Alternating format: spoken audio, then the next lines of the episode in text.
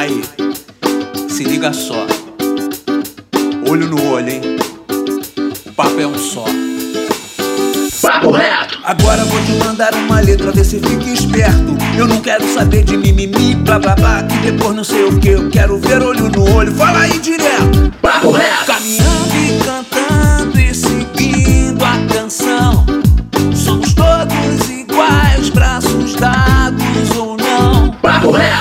Fala, minha querida e meu querido, meu consagrado e minha consagrada, nosso jovem brasileiro. Hoje não tem dois papos, não tem papo torto, hoje o papo é reto.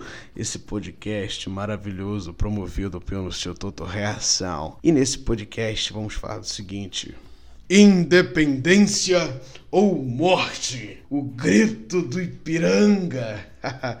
Sem dúvida, é um belo quadro de Pedro Américo, porque não foi bem isso que aconteceu no dia 7 de setembro de 1822. Nem tudo que a gente aprende foi o que de fato aconteceu.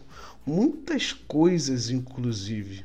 Se disser, por exemplo, que a independência foi um processo pacífico, também não foi bem assim. Hoje vamos discutir o processo de independência do Brasil, suas consequências e vamos falar um pouco do Brasil real e quem eram os sustentáculos desse Brasil? Como no Samba Enredo da Mangueira em 2019, tá na hora de tirar as poeiras dos porões e contar a história, que a história não conta. Porque por trás do herói moldurado há sangue retinto pisado. Quem vos fala é o Pedro Aurélio, educador do Instituto Reação e vamos construir esse debate junto com os nossos mediadores, que são os educadores do Instituto. Gilson Jorge, fala Gilson. Bom dia, tarde, boa noite. Conhecer o passado é um privilégio. E a Mariana Barbosa, fala Mary. Bom dia, Pedro. Já comecei aqui emocionada com essa tua introdução, hein? Tamo junto. E a nossa convidada, que é a Raquel Putino. A Raquel é professora de História e é doutora em Educação pela PUC Rio. Oi, Raquel. Olá, gente. Bom dia. Queria agradecer. Essa é a minha segunda vez com reação, há uns anos atrás. E agora estamos indo. Lindo, lindo, lindo. E quem vai começar mandando papo será o nosso educador Gilson Jorge.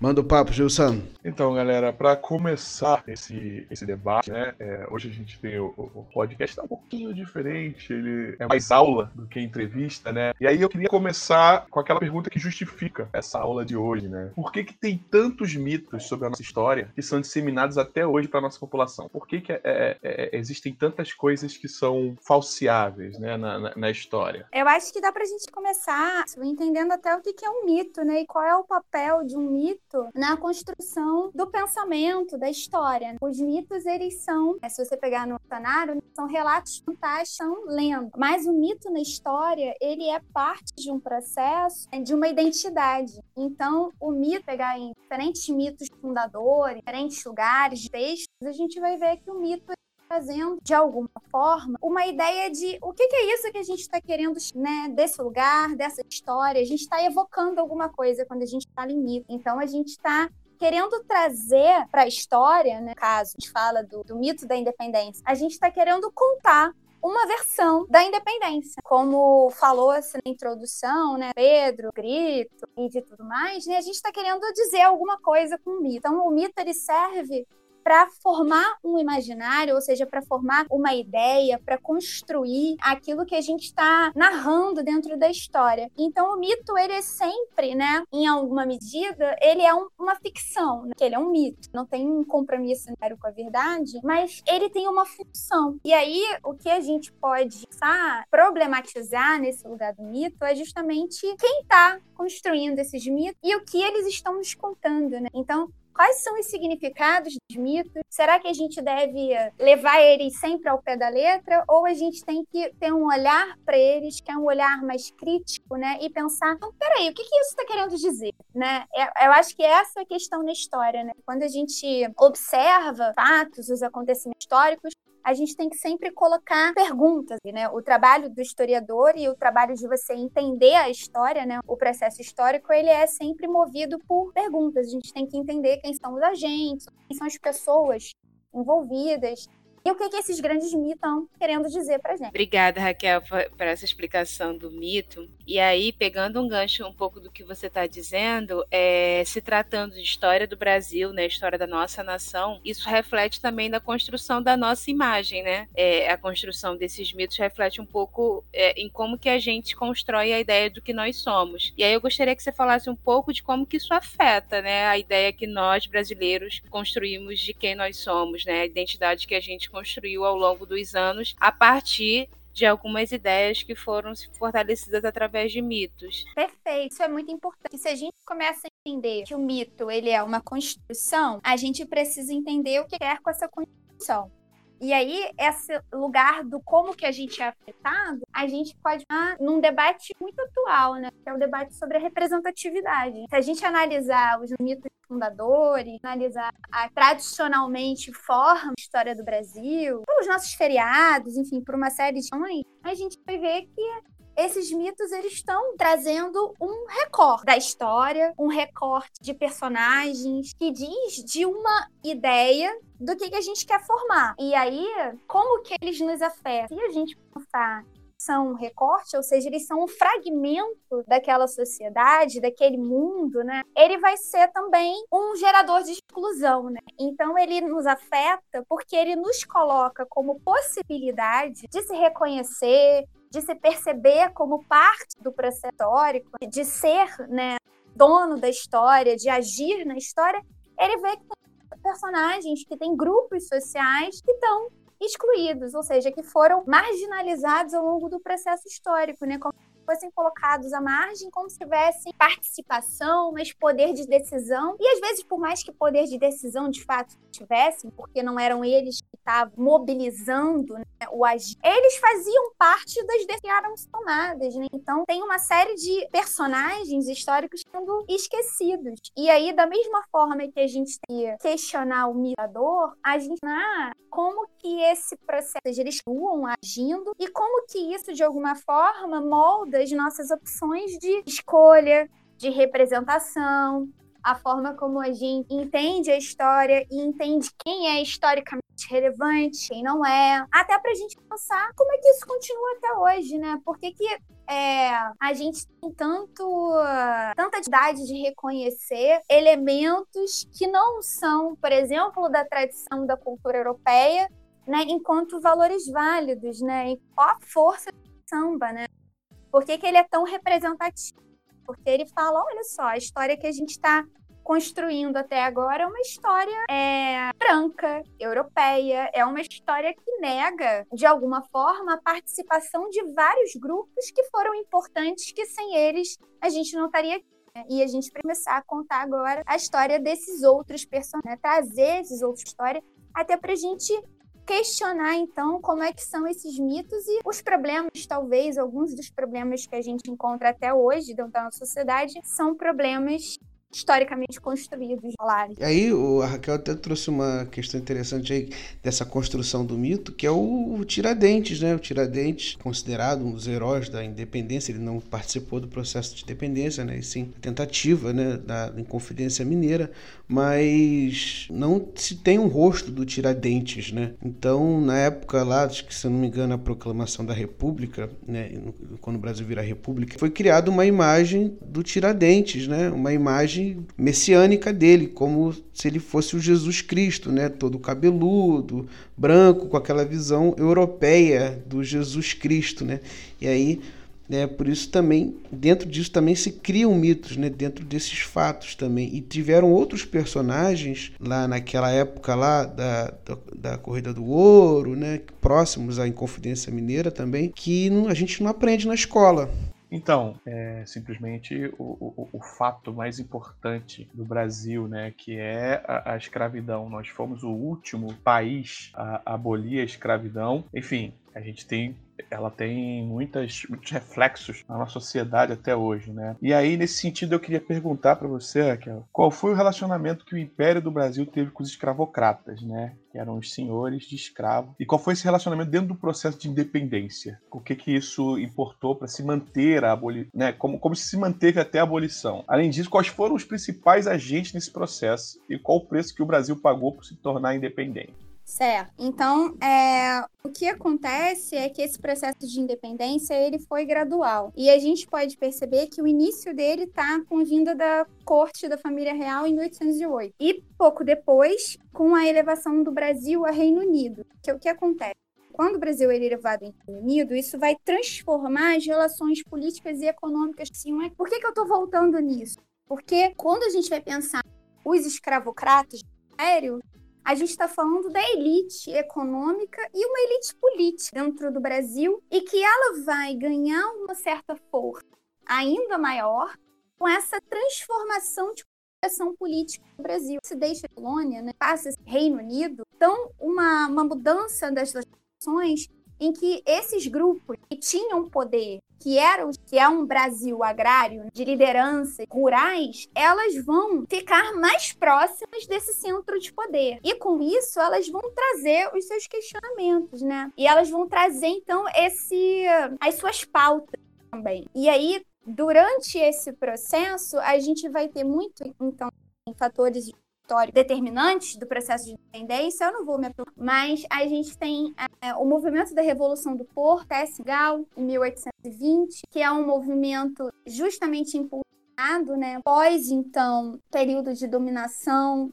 é, francesa napoleônica em Portugal. Quando, quando se resolve, é, Portugal entrando numa crise né, política, econômica, e aí, dentro da Revolução do Porto, começa a exigir o retorno de, Porto, de Dom João a Portugal, mas também começa a se solicitar que o Brasil volte a.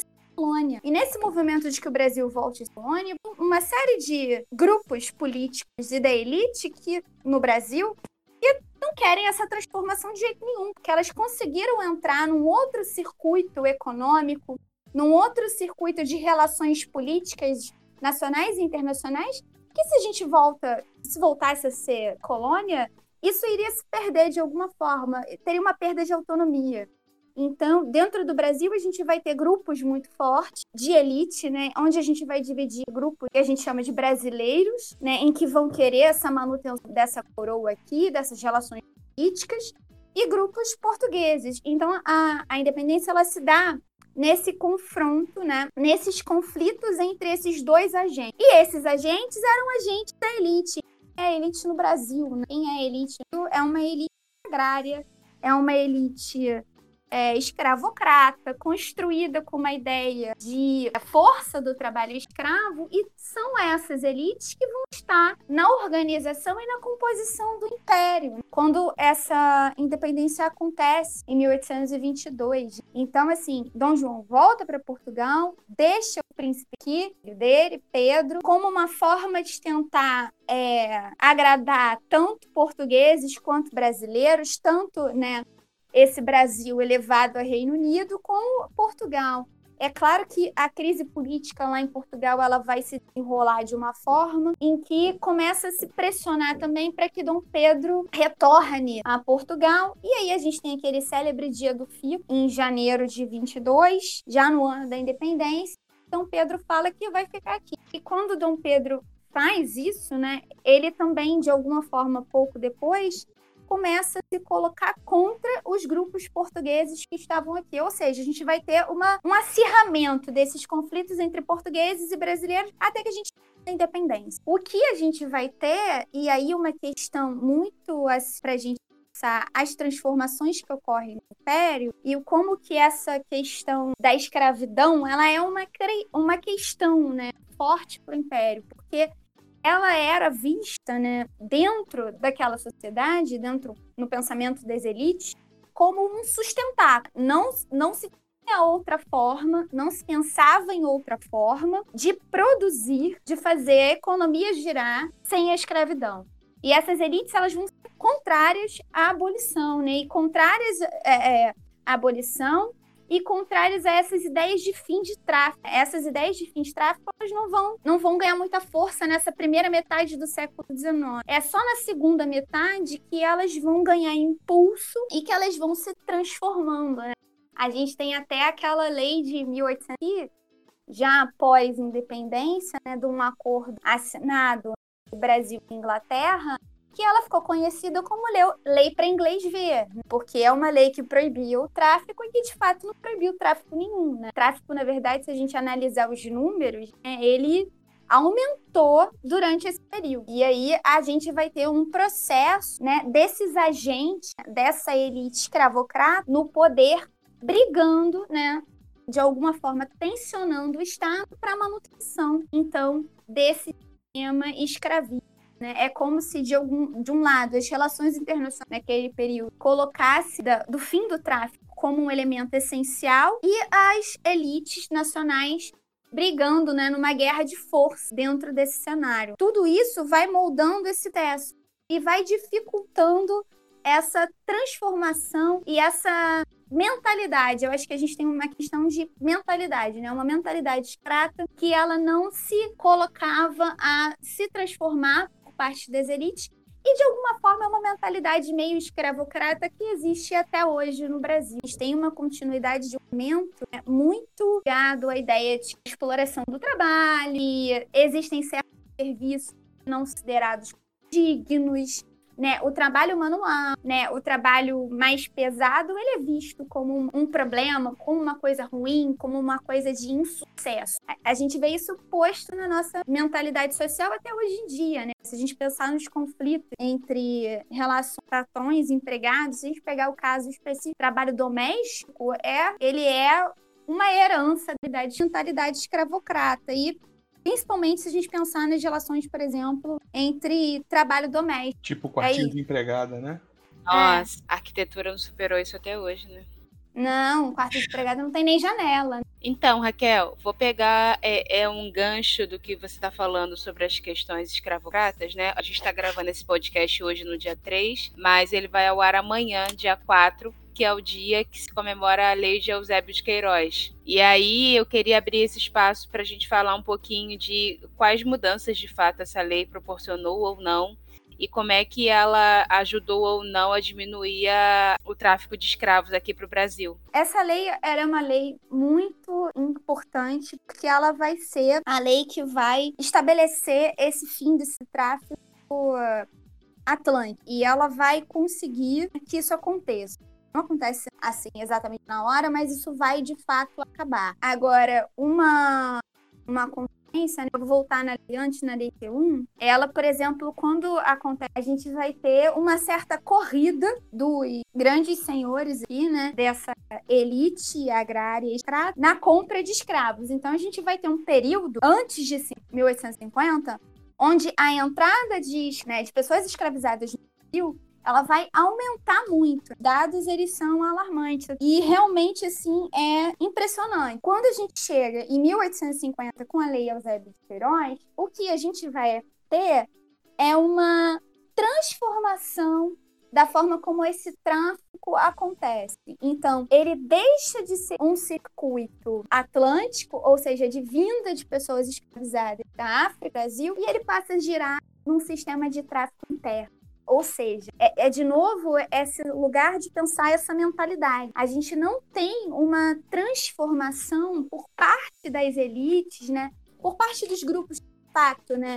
Organizam o poder, questionar se a gente tem que acabar com a escravidão. Na verdade, o que vai acontecer é uma rede de tráfego interno onde girar outros motores para fazer com que essa economia escravocrata continua andando, né? Porque a base da produção, ela era em trabalho Então, não tem uma transformação desses agentes, né? Tem uma, uma certa disputa no Brasil entre dois modelos, se a gente for pensar, né? Entre um modelo agrário e um modelo que tenta se industrializar. E para esse modelo que tenta se industrializar, você precisa e para você ter mercado do consumidor, você tem que ter assalariado, tem que ter dor também, né? Então, esse grupo aqui que no Brasil ele vai ser muito encabeçado por exemplo, pela Barão de Mauá, ele perde. Ele perde né, assim, nesse início de Brasil no século XIX. É claro que vai vai existir, mas ele vai perder em força. Essa elite agrária escrava, ela é muito forte e ela vai de alguma forma manter esse sistema. Então a gente vai ter um fim desse tráfico atlântico, mas a gente vai ter uma mão das... E aí a gente vai começar a falar assim, em circulação, com força de ideias abolicionistas nesse período então dessa segunda metade do século XIX. Raquel, eu tô te ouvindo falar e tô aqui pensando numa coisa que acho importante a gente falar aqui, né? Quando a gente usa a, a palavra tráfico, e aí pensando, né, dos nossos jovens, nossos alunos estão ouvindo agora, e eh, na atualidade a gente ouve essa palavra para falar da venda ilegal de coisas, né, substâncias. E aí é importante a gente pensar como que pessoa, o negro era tratado nesse período, né, como uma mercadoria. É importante enfatizar um pouco, né, é, é, é que a gente vai, às vezes a gente vai falando e vai perdendo a noção do a noção do peso das palavras. Então, então era uma disputa para continuar negociando vidas negras como coisas. Exatamente. Né? Isso é muito grave e isso é sintomático da sociedade que a gente vive. Sim, a gente parar pra pensar, né? De que a gente vê o, o grau de valorização das diferentes vidas. Se a gente uhum. voltar a falar do que a gente então, como é que esses mitos nos afetam? Como é que uhum. essas ideias escravocratas, como é que essa mentalidade de uma elite agrária que dependia e que via na força de trabalho escravizada a única opção, que não era a única opção, era a opção que eles conheciam e era a opção que eles queriam manter uhum. dentro do sistema, porque, como você muito bem falou, Mariana, é, uma pessoa escravizada ela era uma mercadoria, então ela podia ser vendida ela podia ser negociada, você podia gerar novos escravos, né, dentro da sua fazenda, né, dentro do seu engenho, com isso negociá-los também. Então, assim, na história a gente chama isso de um processo de coisificação. O que é um processo de coisificação? É você desumanizar aquele indivíduo, aquele ser humano, e você passar a tratar ele como uma coisa. Então, uhum. quando a gente negocia gente, quando a gente negocia um outro ser humano, a gente está tratando ele como uma mercadoria. Então, a gente, quando a gente fala de tráfico atlântico, a gente está falando de negociação de pessoas. Né? Então, o quanto que isso é problemático né, o quanto que isso é sintomático também do Brasil que a gente vive hoje, né? De um Brasil Sim. onde a, a, maioria de uma população que morre em conflitos é uma população negra, do Brasil onde a gente tem que explicar que as vidas negras elas são tão importantes quanto as outras vidas não negras, a gente tem que firmar e marcar que a manutenção de uma mentalidade escravocrata é uma manutenção de uma mentalidade que, de alguma forma, a gente lida com ela como racismo, como é, a falta de acesso ou a, a dificuldade de acesso de um grupo que é a maior parte da população que não tem acesso nem direito de fato aos seus bens né, que deveria ter. Boa, gente. Então, a, a gente está finalizando nossa aula hoje, né? E aí, a última pergunta tem tudo a ver com tudo isso que a gente falou aqui, que é como a gente pode saber melhor sobre o nosso passado, como a gente pode é, estudar a história do Brasil. E aí eu tô falando, é claro, a gente tá falando com os nossos jovens, assim, sem ser necessariamente dentro da escola, que é uma coisa que a galera já, que, é, que os jovens já fazem, então na escola, assim, fora da escola, como é que a gente pode aprender melhor sobre a história do Brasil? Né? Aí eu estou falando de canais, é, de livros. A galera estuda muito pelo YouTube, né? Tem, muito, tem muitos canais é, é, divertidos no YouTube. Eu queria que você pudesse dar algumas dicas pra gente, Raquel. Como é que a gente estuda história fora do âmbito escolar? Tem uma série de lugares, né? E eu vou trazer alguns. Isso, eu acho que esse período, por exemplo, dessa condição de pandemia, isolamento, ele possibilitou, por exemplo, vários bacanas e bons de história por redes sociais não só de história, mas áreas, para em função dessa demanda que a gente tem. Só queria fazer uma opção que eu acho mais importante do que a gente chegar nos canais, eu acho que é tão importante quanto, é a atitude que a gente chega nos canais. Então, assim, uma atitude de curiosidade, mas de questionamento. A gente não pode tratar nada como uma verdade, a gente tem que criar um movimento mesmo de pesquisa e de interrogação daquilo que a gente está recebendo, porque senão a gente, de alguma forma, pode acabar numa posição meio passiva em relação ao, ao saber, e a gente fica mais suscetível a aceitar os mitos e não questioná-lo. E aí, de canais, eu tenho, tenho um canal que eu gosto bastante no YouTube, e ele tem vídeos de história, da área de biologia, que é o Nerdologia, não sei, vários vídeos bem interessantes. Tem o podcast a, do História Pirata, que é bem interessante. Tem uma coleção aqui no Brasil de história em quadrinhos, que é História do Brasil em Quadrinhos muito bacana. A gente aprende. E tem um canal de um colega meu, professor de história, que é muito bom. Ele vem produzindo aulas de qualidade, que é o canal do professor Rafael Duarte no YouTube. E tem uma série de outros canais, né? Tem muitos veículos que produzem. É, a revista Rio, eles produzem várias reportagens e matérias, vira e mexe matérias históricas, sim, a gente tem que criar, eu acho que esse estímulo, né? Eu acho que a juventude hoje em dia faz muito mais do que eu. Quando eu era adolescente, tinha a visão de que o conhecimento estava muito mais no livro do que em uma série de outros. Que hoje em dia essa juventude ela já produz essas, mas eu acho que é nesse caminho assim da gente buscar pesquisar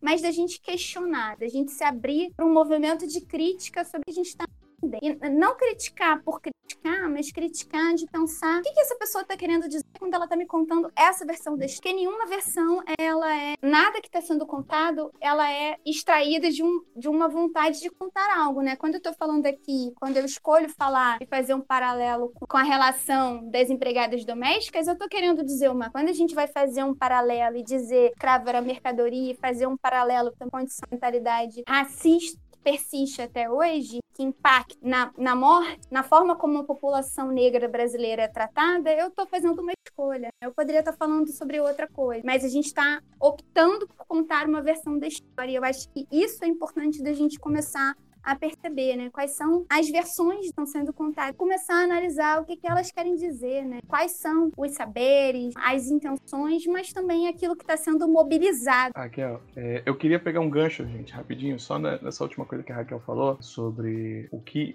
a escolha do que é contado, né? Queria também alertar o nosso jovem para ter muito cuidado com certas coisas também que falam sobre a história do Brasil, né? Sobre certos guias politicamente incorretos e, e, e certas coisas que que circulam por aí. Né? A gente também tem que ter é bom ter senso crítico, né? A Raquel falou dessa abordagem de como chegar nos canais e nas coisas. É importante a gente também ficar ligado, porque tem muita coisa aí que pode acabar prejudicando, né? É isso, Raquel? Ah, perfeito! Porque nesse, nesse jogo de quais são as versões da história contadas, a gente pode pensar que o movimento da história ele vai querer tanto a revisão, né? E aí por parte dos historiadores. A gente hoje em dia vem batalhando por uma revisão história que ela excluiu muita gente. E ela excluiu e ela não olhou para uma série de atores sociais e a gente vive numa sociedade que é de alguma forma uma decorrência dessa exclusão, certo? Agora, do mesma forma que existe esse grupo e o grupo da, dos historiadores, e eu acho um consenso de todos os conheço, a maioria né, da produção está virada para uma abordagem. A gente tem que trazer esses personagens que foram historicamente incluídos e começar a história deles. A gente também vai ter os grupos que vão agir no que a gente chama de conservação, né? Então, o que é ser conservador? Conservador é aquele que quer conservar o seu estado, que quer conservar, que quer manter a estrutura de poder. Então, de alguma forma, a gente trazer essas, esses grupos isso entra em conflito com essa versão mais tradicional da história. Aquela história que você abriu falando do Dom Pedro, de independência, como se fosse uma grande Pedro trazer a independência, como se ele fosse um grande salvador do Brasil, e que de fato não era, né? Ele estava muito mais. É uma ação dentro de um processo. Então, quando a gente traz essa versão dos excluídos, né, a gente de alguma forma confronta essa versão de quem estava no poder e quem estava guiando esse processo, de quem estava dizendo que a escravidão, por exemplo, era a única forma de manter né, a vida econômica, que na verdade não era. Né? Era uma daqueles. Então, a gente tem que ter isso em mente. O que está sendo levantado como questão até para a gente validar que são importantes, discursos que são necessários. Daí é sempre é, eu, como falar com os alunos, que quando a gente vai buscar fonte, a gente tem que buscar fonte de pessoas que estudam as É claro que a gente tem que ir atrás de outras formas de saber, porque a gente escola, a gente aprende de lugares, mas existe uma diferença de uma pessoa que é a mesma coisa que eu resolver falar sobre engenharia, sobre engenharia, não sei nada. Então a gente tem que ter esse certo cuidado de quem a gente busca, aonde a gente busca para aprender. É, de fato, né? Agora sim a gente está procurando fazer isso, né? Tirar as poeiras dos porões e contando a história que ninguém conta. A história que a história não conta. Por quê? E vou dizer de novo: por trás daquele quadro do Pedro Américo, Independência ou Morte, há muitos heróis. Heróis emoldurados, mas com muito sangue retinto pisado. E é por isso que a gente trouxe esse tema. É por isso que a gente trouxe a independência e relacionamos com a Lei Eusébio de Queiroz, por exemplo, que já que hoje é o dia da Lei Eusébio de Queiroz, né? No caso é amanhã, porque a gente está gravando no dia 3 de setembro. E por isso que a gente está vinculando esses temas. Qual era a base? Como a independência foi influenciada por um processo de uma elite escravocrata, né, de senhores de escravos. E o Brasil deixou de ser um reino também pelo mesmo motivo. Todo esse processo do Império Brasileiro, né, essas leis, né, Eusébio de Queiroz, ventre livre, é, sexagenário, foram leis para encher linguiça, porque é, já existia uma demanda, uma obrigação, da, uma demanda né, da Inglaterra que exigia que o Brasil abolisse a escravidão e a elite escravocrata não deixava. Então criava essas leis para poder postergar até não aguentar mais. E foi o que aconteceu quando finalmente a escravidão foi abolida, né? a escravidão pela lei. E aí, logo depois, o Brasil se tornou uma república. Enfim, é, gostaria muito de agradecer a vocês, tá bom, gente? Muito obrigado, Raquel, pela sua participação aqui, pela sua contribuição monumental, contribuição monumental aqui, tá? E a gente agradece. Eu, Mariana, Gilson, Jorge, agradecemos muito a sua presença. E é isso, gente. Muito obrigado. Valeu. Tchau. Aí, se liga só. Olho no olho, hein? O papo é um só. Papo reto! Agora vou te mandar uma letra, vê se fica esperto. Eu não quero saber de mimimi, blá blá blá, que depois não sei o que. Eu quero ver olho no olho, fala aí direto. Papo reto! Sem essa de ficar me dando volta, confundindo, tá ligado? Já saquei, eu tô sentindo, o pensamento tá travado. Fala aí, mano, direto, seu discurso sem ruído no trajeto. Papo reto! Caminhando e cantando